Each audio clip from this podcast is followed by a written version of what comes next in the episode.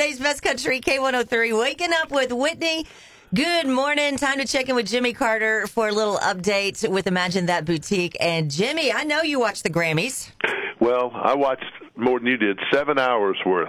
Oh, three and a half hours in the afternoon on Sunday is when they give out most of the awards, and then they do three and a half hours in prime time. And I'm surprised that maybe I was I didn't dream of it last night, which I was worried after seeing Shania Twain's outfit where she dressed up like the cow in the Chick Fil A commercial with the Mad Hatter's hat and red hair. That was the dadgummest thing I've ever seen. Uh, but she changed clothes for the show, and she was dressed up like she was taking drinks as a really cute waiter. I, I, she's just trying to get attention. What that girl's doing. Uh, Beyonce got attention. Thirty-two lifetime wins now. That's more than anybody else. Four or five more than Alison Krauss, who was one of the previous holders. Harry Styles, he won Best Album. Lizzo record of the year. What really shocked, I think, some people, Bonnie Raitt got Song of the Year. Yeah. And uh, great class. She won three Grammys yesterday. I know she was surprised by that. And then Willie Nelson stumped all the kids. He got his 72nd album a Grammy, uh, Best Country Album, and he got Best Country Solo Performance. So, with all the hipness and Sam Smith running around with Cajun whips.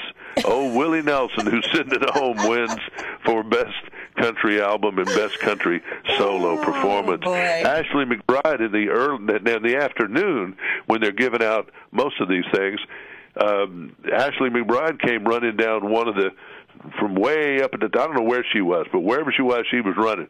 And same with Carly Pearce, and they were both running toward the stage so they could accept their Grammy for "Ain't Wouldn't Want to Be That Girl."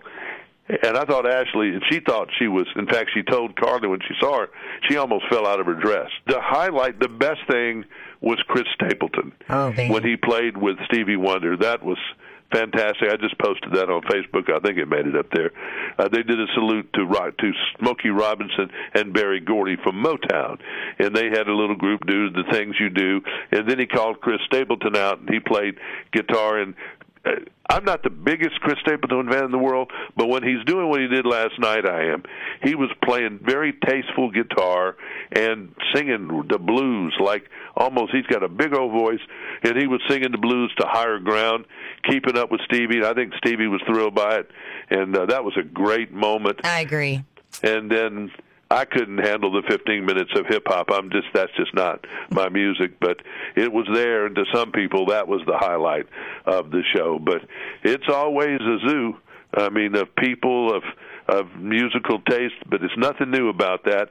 They just are a little bit more into social worrying these days than they are to completely try to shock you, as Lady Gaga has done, wearing, you know, coming as a meat sandwich one year or something. And you know, they're always doing something just to try to try to shock everybody. Taylor Swift was best dressed, I thought, very classy in a I don't know what you call it, some kind of a blue top and I don't know what the bottom. I mean, I can't even. These clothes almost defy description, but it looked elegant, looked oh, nice. Yeah. She looked amazing. And that was, I thought she looked very nice. J Lo looked very nice and classy too. Mm-hmm. Adele did too.